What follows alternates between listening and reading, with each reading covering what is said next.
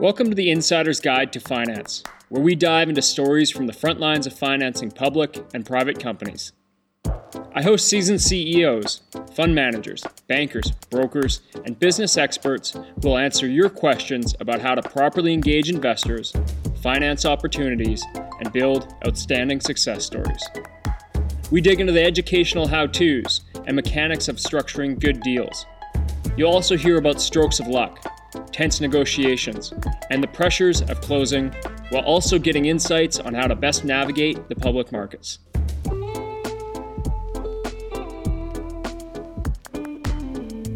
Welcome back to the Insider's Guide to Finance. Now I'm going to ask you a rhetorical question.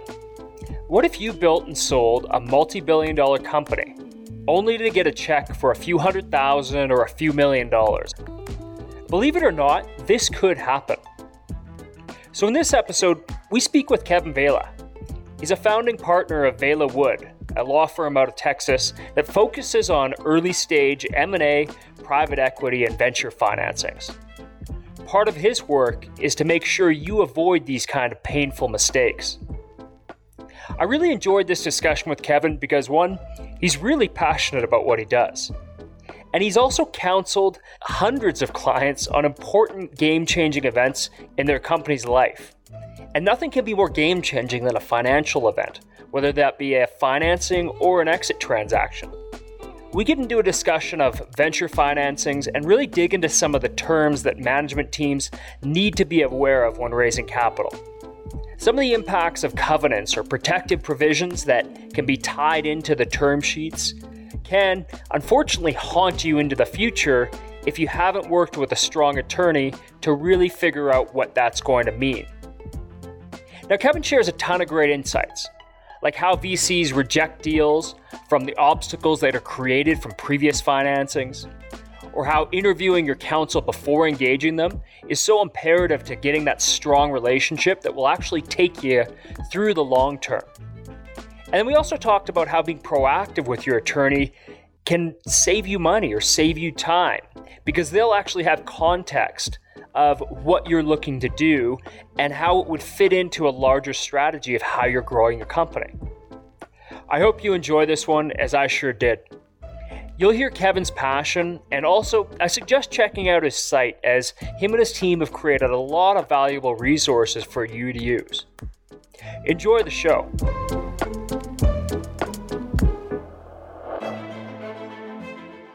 Kevin, thanks so much for making the time and thanks for being on the podcast. Sure, Corey, happy to be here. What we like to do is kick off with a brief elevator pitch about yourself. You know, I'm really interested to get your input as a lawyer and an attorney in the venture space. So why don't I let you take it away?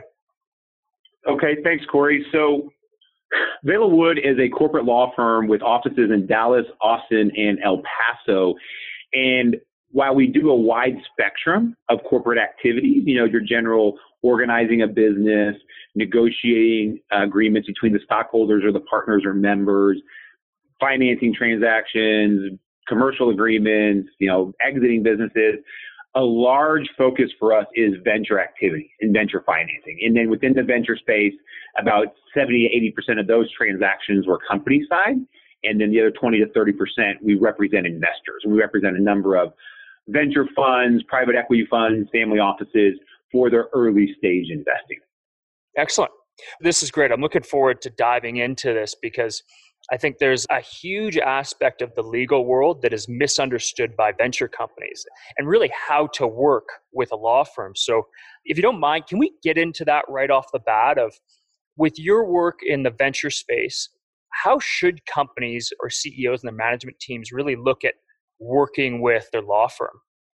So first of all, I think it's important that any founder or CEO of a business, especially a small business, recognize that there's a couple of service providers that you need to have good access to to help you grow your business. You know, I think a lot of founders or CEOs look at these service providers as cost centers, but they need to understand that these service providers are there to help them keep profits, identify risk, de-risk the business, make wise decisions, and so forth.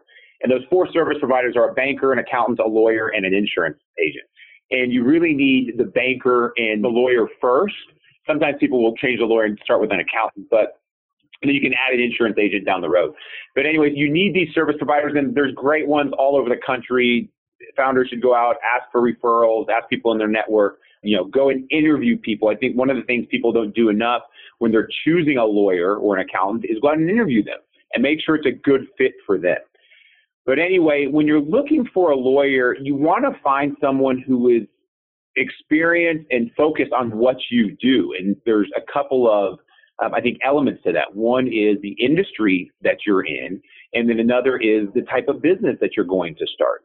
You know, for instance, we do a lot of small business, a lot of corporate work, a lot of venture financings. We don't do any work with publicly held companies from a, a corporate or financing perspective. That's just not what we understand. That's not our area of expertise. So it wouldn't be prudent to come to us to ask the, us to help take your company public on the flip side, it wouldn't be prudent to go to a lawyer who does a lot of public securities work and ask that lawyer to help you with your early stage financing. You also want to make sure you get someone who understands your industry. You know, working with venture companies in the tech space, we do a lot in what you would think is traditional tech, you know, software as a service, mobile applications, web applications, anything that's kind of internet or in the digital world. Then we also have a number of traditional businesses, brick and mortar, restaurant retail, service provider businesses, manufacturing companies, you know, clothing companies, things like that. Here, we don't do any oil and gas work. It's just something that we never really took a liking to. So if you came in and you had an oil and gas startup, we probably would be a good fit for you because we don't necessarily understand that industry. On the flip side, if you come in and you're building a SaaS-based business, that's something that we have a ton of experience in. So not only can we help you identify the legal need that you're going to have, but I think that there'd be opportunity for us to help you understand what it takes to build a SaaS business, at least from our perspective, with the number of clients we've had in that industry in the past. One of the things that I like to hear you say is, you know, interview your potential lawyers before you go in and engage with them. And you know, I hear that as well. Like when you go to do uh, financing, do your due diligence on the one who's writing the check. Don't just go and take their money. When, for example, to engage Vela Wood, what does it look like? I mean, you've got a unique culture from what I can see. And one of the things you say on your website is that you have a focus on relationships and not time. How could we work with you as a management team in a way that maximizes that relationship and isn't just a clocked relationship? Sure. You know, one of the questions you and I had discussed prior to hopping on the air, Corey, was, you know, are, are we doing things differently than other law firms? Externally, I don't know how different it is. I mean, for the most part, we bill by the hour. We do flat fee quite a few projects, but I think that's pretty common, even at big firms these days, to flat fee projects. So we flat fee things. We still bill by the hour you know, it's a the situation where a client has a need, they call us. We'll generally try and give an estimate of what that looks like, and then you know deliver the product back to the client. Ultimately, one of the things that I try and get our attorneys to understand is that what we're delivering is advice that allows the client to go and make decisions. And then sometimes the effect of that advice or the effect of those decisions are legal documents, or more often than not, the effect of that is legal documents. But a client calls and says, I need to do a financing. Well, we want to talk about why are we doing the financing? What does the financing look like? Where are you going to go with the financing? And then once you get all those things set up and we find investors and whatnot, then you deliver legal documents. But I think it would be naive of us to think that just the delivery of the legal documents is what we're being engaged to do. You know, so as far as finding a good fit and how we can be different, I think internally we're different than most law firms. You know, if a client needs a deliverable, say a client has a contract that needs to be turned around, the actual deliverables will look very similar if the client comes to us or the client goes to another law firm. But the way that we're preparing that deliverable, where we're preparing that from, the the level of questioning or the, the relationship with the client that went into preparing that, and then also thinking through what are we going to do with this contract and this deliverable after we deliver it? How does it work into your business and your future goals? I think that's what sets us apart, or that's the path that we want the firm on so that we can be much more forward thinking, right? We mm-hmm. recognize that the law firm is a service provider. However, we believe that we can ultimately be a tool or a resource for your business, not just a plug and play service provider. So back to your original question, Corey, how can we work together? We're always willing to spend some time on the phone or in person with a new client or prospective client without charging the client for it, just to see if this is a good fit. I encourage people to ask, how much will this cost? How long will this take? What does our relationship look like? How much will I spend in the first year? You know, we've got so many data points. I can pretty accurately tell a, a small business or a startup exactly how much they'll spend in legal for each of the first two or three years. Hmm. So we can prepare that. And then finally, you ask, you know, what's like kind of best practice or how can we work well with you? You always want to be proactive with your service providers. It is so much easier for me once you have a relationship established if we can just meet quarterly, at least quarterly, to see how the business is going you might say, well, we're thinking about adding people. We're thinking about taking on a loan. We're thinking about exploring an exit or exploring an acquisition opportunity.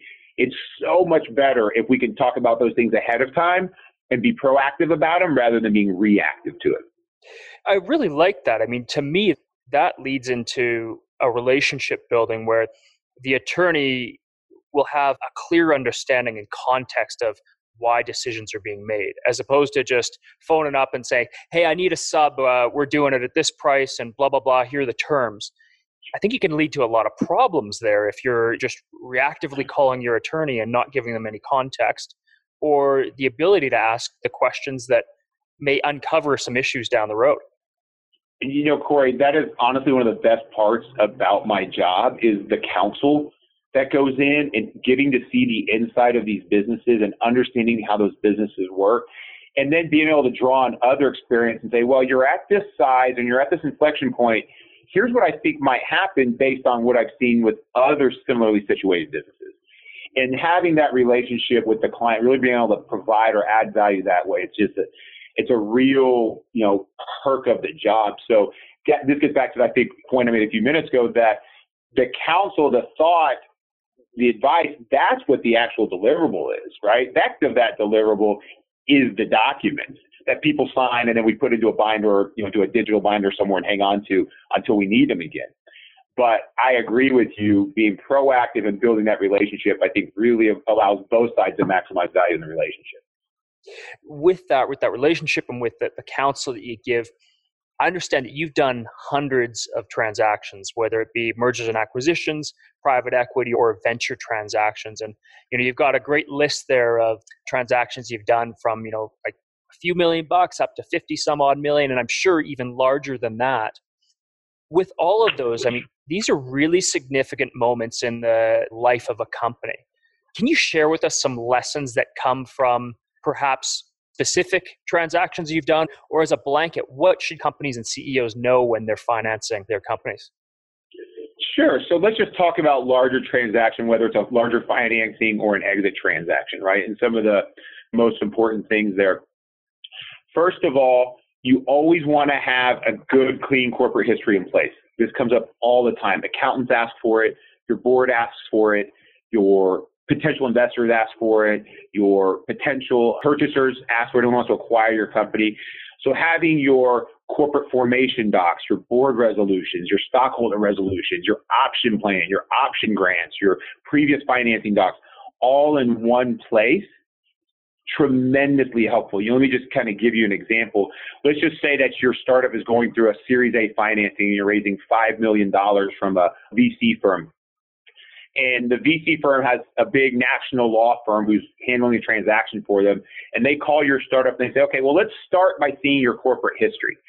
And if your corporate history is scattered throughout emails and Dropbox and computers, and you're just piecemealing, sending them one thing at a time, on the due diligence side, they're going to go through every single word of every single document to make sure that every I is dotted and every T is crossed and then they're going to find warts. And every single transaction has issues. It's no big deal. There's always something that didn't get signed or some issue that needs to be resolved. Totally fine. But you're inviting that a higher level of scrutiny. On the flip side, if you say, "Great, glad you asked," here's a Dropbox folder, or here's a couple PDFs, here's all our corporate history in one place. That is going to give the people doing due diligence, is generally a law firm, or if you're doing a larger transaction, there will be an accounting firm or consulting firm involved as well. That is going to give them great comfort with the care that you've taken, not only with your legal corporate governance, but also with your company. And so then the other side's inclined to say, boy, look, they've got really everything buttoned up here. And let's just say that one thing is missing. The other side, the people doing due diligence are going to think they just made one little mistake. No big deal. Let's get that clean. What I tie this into is it's pretty much a user experience. When you create a great piece of software, it's just a wonderful, easy user experience. When you're going through your due diligence process for a financing and it's a wonderful user experience, you don't get that bad rap. You don't have that friction. That is a fantastic analogy. I like that. I'm going to borrow that. I'm just going to steal it, to be honest. right and on. Then, but the point I want to make is a user experience. Yes, if you're doing a user experience and you catch a glitch, you're going to say, oh, this is a glitch, and you're going to go report it back to the app because you want to help them improve, right? You want to give them positive feedback. But if you have a terrible user experience, you're probably likely to just delete the app, tell people that it sucks, or, or you know just not use it. So I think that's a great, great analogy. And yes, that's on point. So one, you want a nice, clean corporate history. Two, if you're CEO, as you're going through financing, you're going through a large acquisition, you want to be thinking about how does this affect management of the company today, but not only today, also tomorrow. Eventually, if you build your company and you take it public, you're going to lose control of your company. All right, just you know, mm. 99 times out of 100 or 999 times out of 1,000, you're going to eventually lose control of your company. Now, if you sell it, maybe not the case. Most founders lose control of their company sometime around the A or B round. And this is just a function of the financing. This doesn't necessarily mean that someone else takes control, but control could go to a board where you have a couple of founders on the board, a couple of investors, and an independent. So you have a five person board with two, two, and one, two founders, two investors, independent. And that's just okay. And that's going to happen. And then slowly but surely investors might take over more of it, which if investors invested 50, 100, 200 million dollars into a business, they probably should have a, a, good, you know, idea of what's going on and how to run the company. Yeah, can you sure, expand sure. on that? I mean, we can have you can lose control by simply selling more than 51% or you can in a way lose control by having a board that's directed by your VCs regardless of your shareholdings that perhaps it's not direct control but there's a lot of influence there that can be lost when bringing those people onto the board. What should be cautious of there? So that's a great point. You know, we could talk for hours about just this point, Corey. And I would mm. encourage anyone listening who might really have questions about how this applies to their company to reach out to their attorney or reach out to an attorney and find a good one to walk you through it, you know, uh, with respect to your particular company. But in any company, Corey, there's three levels of control. There's the basic day-to-day control, which is done by the CEO or the president, and that person does most of the hiring and the firing. That person probably sets products or a general strategy. That person authorizes buying office supplies and, and you know, kind of day-to-day decisions like that. Then you've got the board, which makes strategic decisions generally. The board will do things like set financing, decide if we're going to issue new securities, create option plans, maybe take on large loans, perhaps enter into uh, mergers and acquisitions discussions or transactions. And then finally, you have your fundamental decisions, which are usually reserved for the stockholders. And that's just a couple of things selling the company, completely exiting or liquidating the company, converting the company to another entity type, filing for bankruptcy, or winding down the company. So generally speaking, that's how decision is laid out. Now, those things start to blend together through financing rounds because as you mentioned, Corey, so let's just think about a typical seed financing stage. Okay, Corey, seed financing in tech these days is 750 grand to $3 million. If you're in the Valley, it's 500 grand, you know, 750 grand to four or $5 million for seed financing. But in a seed financing, you might say the business is worth $10 million. Let's make it easy. Business is worth 8 million pre-money. We're going to raise 2 million. So that's 10 million post money because we're arguing the business was worth 8 million before. We added 2 million cash. Now it's worth $10 million. And the investors just invested $2 million. So 2 million out of 10 million is 20%. So the investors now own 20% of the business. Let's assume that there's three people on the board, two founders, and then one investor is going to take a board seat. The lead investor for that $2 million round will take a board seat. So now the investors just wrote checks for $2 million, a pretty significant sum of money. Let's just make some general assumptions. The company had raised a couple hundred grand through friends and family or through founders' dollars early on, but nothing in the order of $2 million. Well, the investors just put in $2 million, yet they don't control the board, they don't control the company.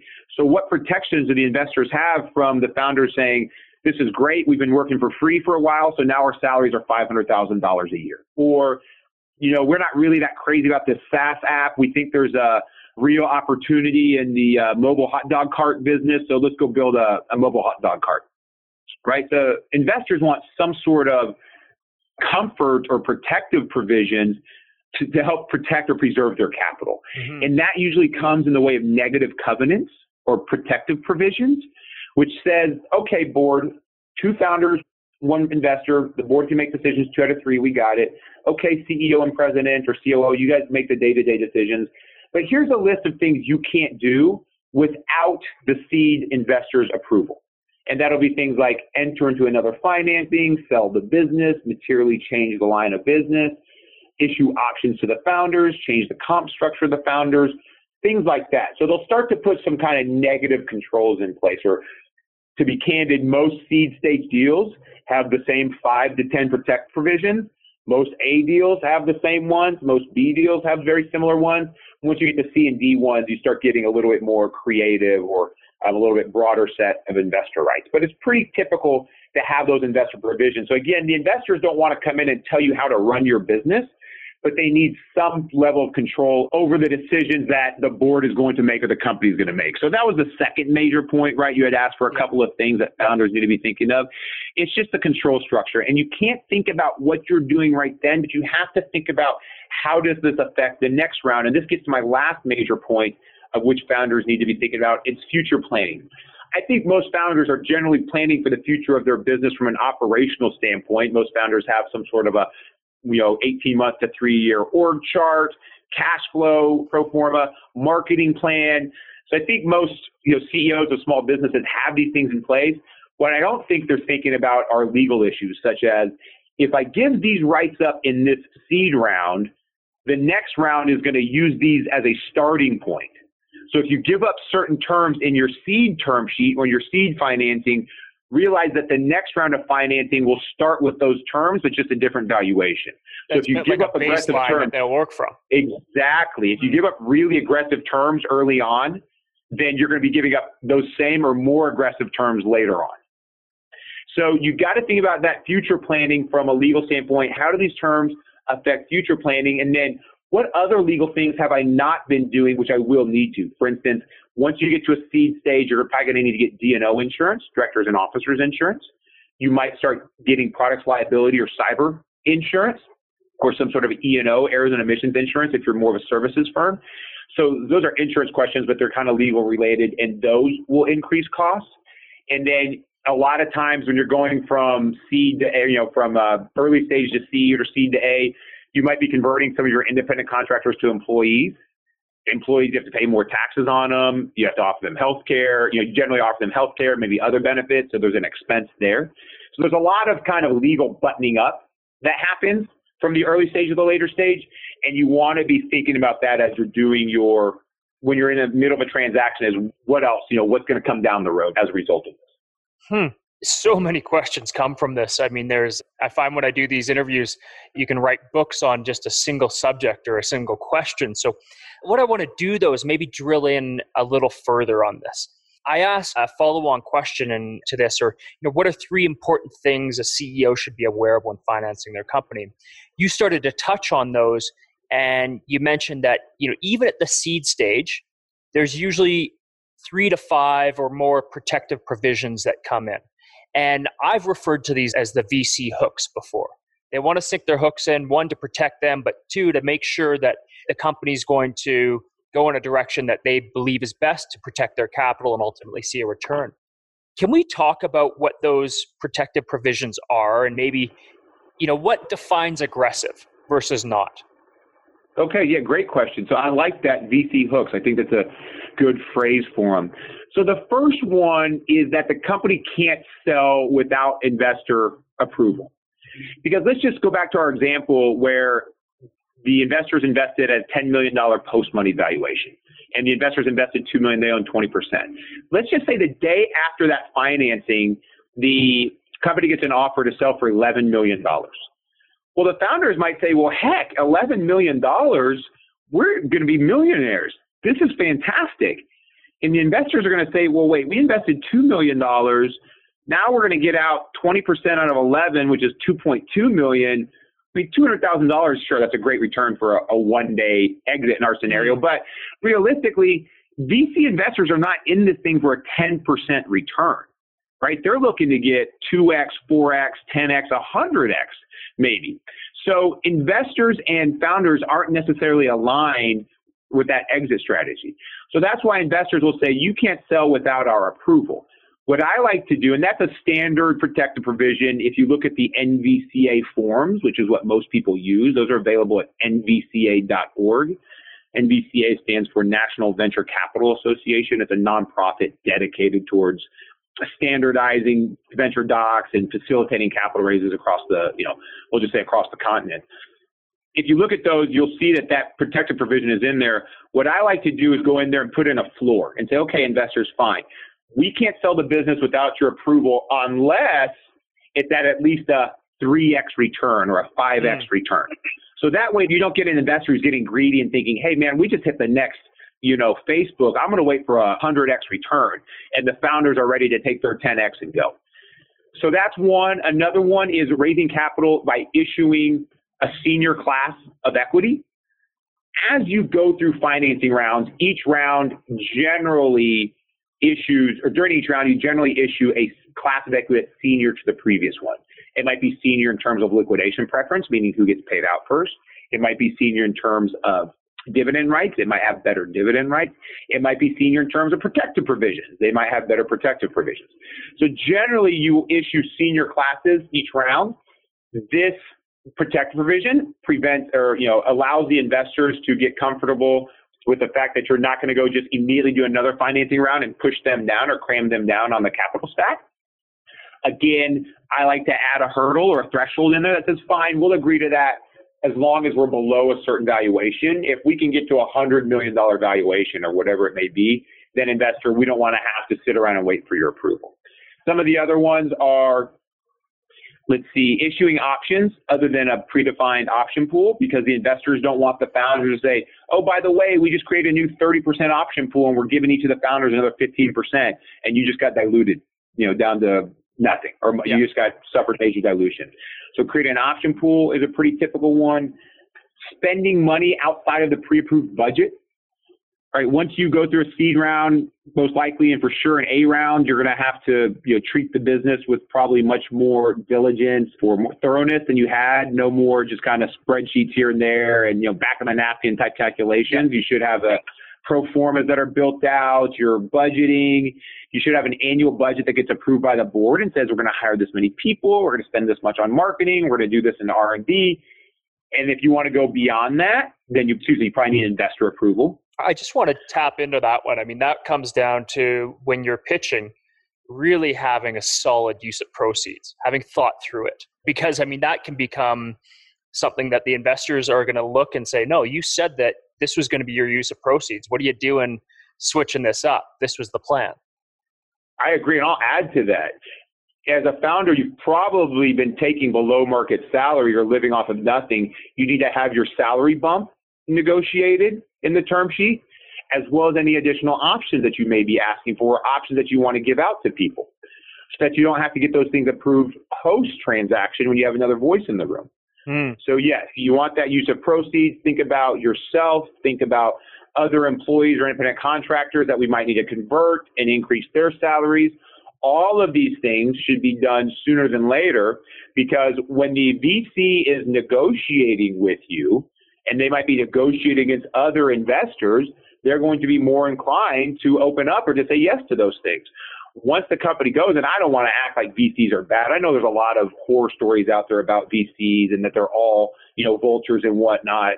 I don't think that's the case. It's definitely not the case in my, I haven't experienced a whole lot of that.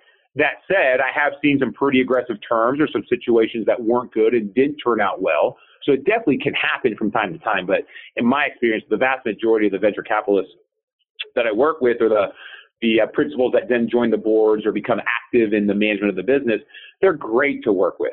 However, those guys are fiduciaries for their capital. So if they put in two million bucks, they have a responsibility to whoever invested into their fund, and they can't go just throwing money to the founder because the founder decided that she thinks she needs a fifty thousand dollar bonus at the end of the year.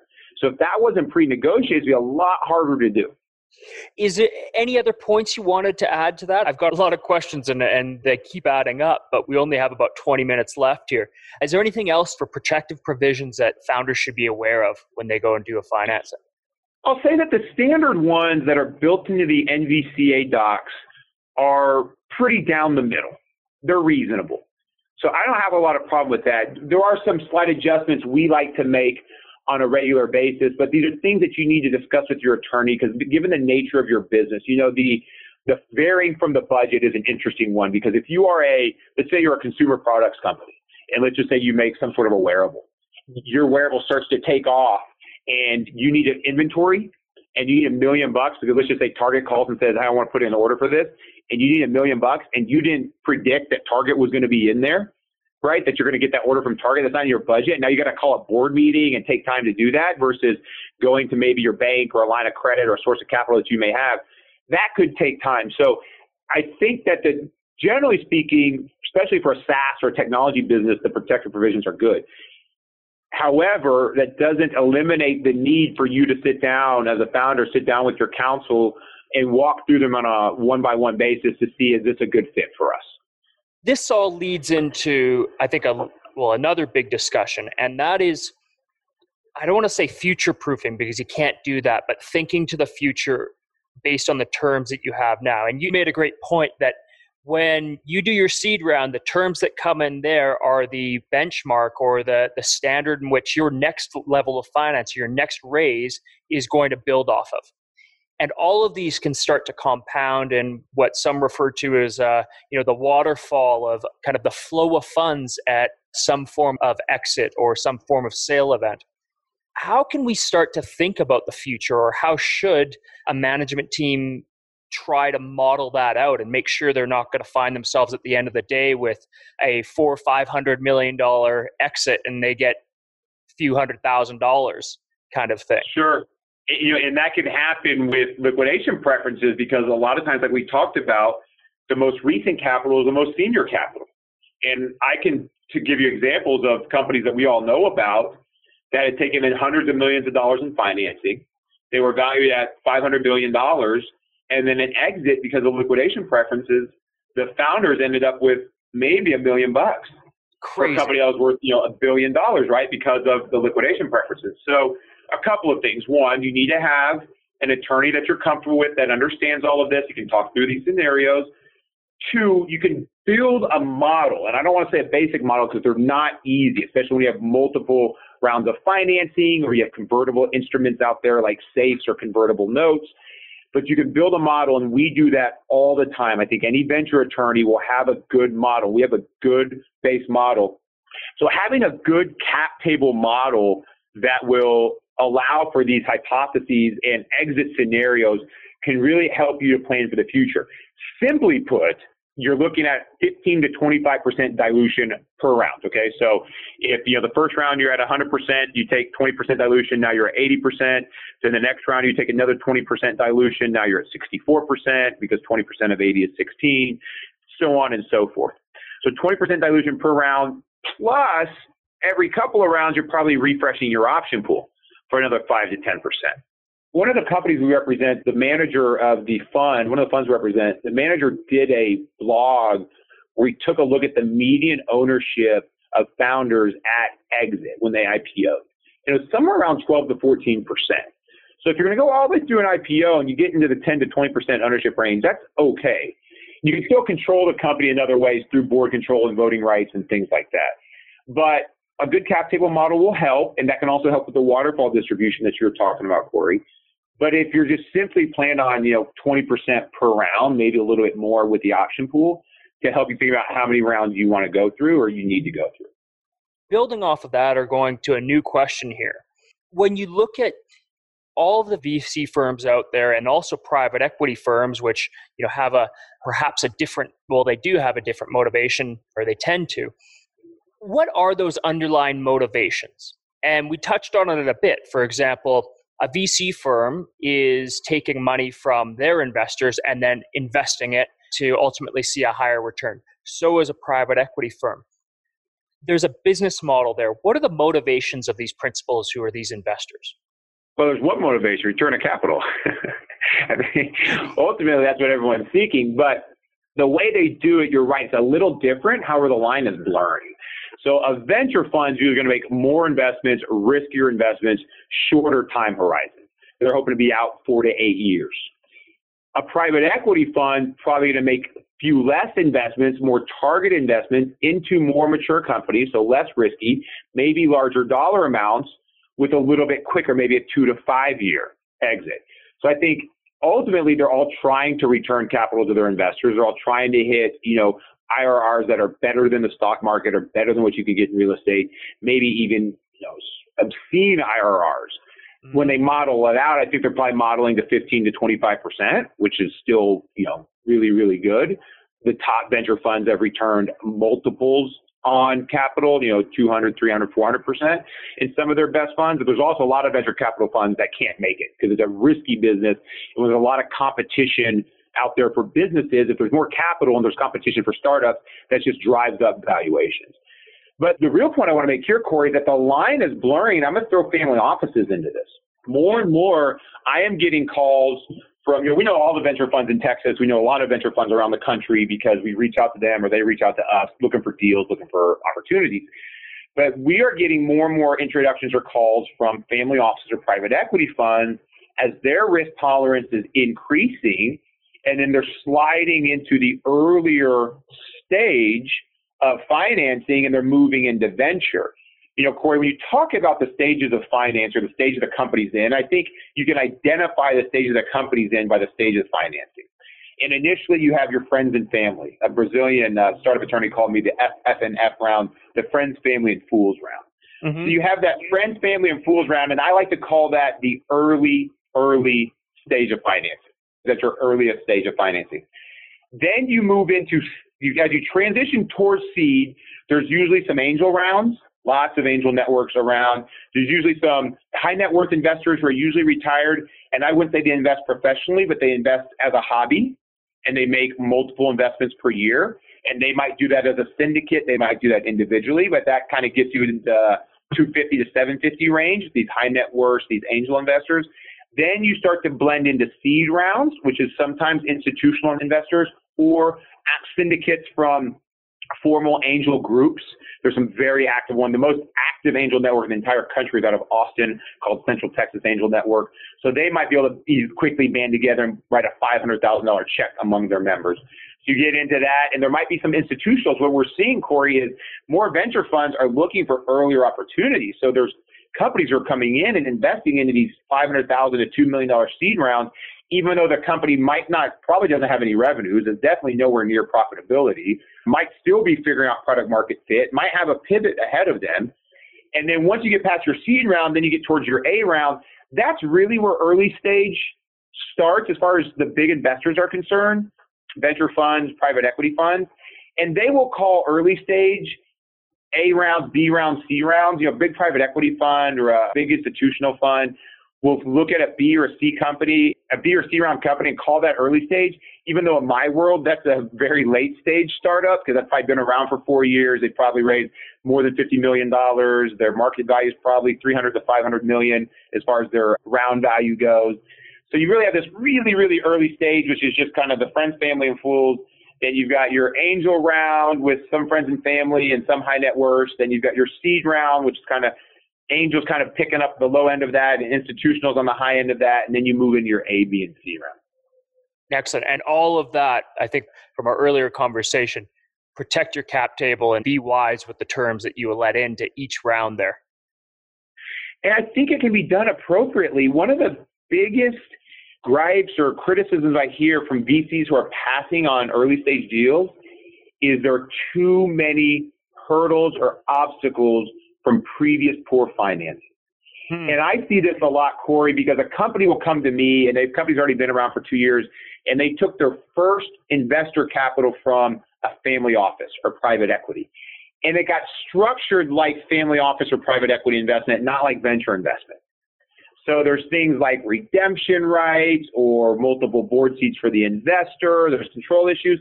And you have to go and unwind a lot of those things before you can take it to the next round. So it's really important that founders understand you're very unlikely to exit your business after your first round, after your second round, probably even after your third round.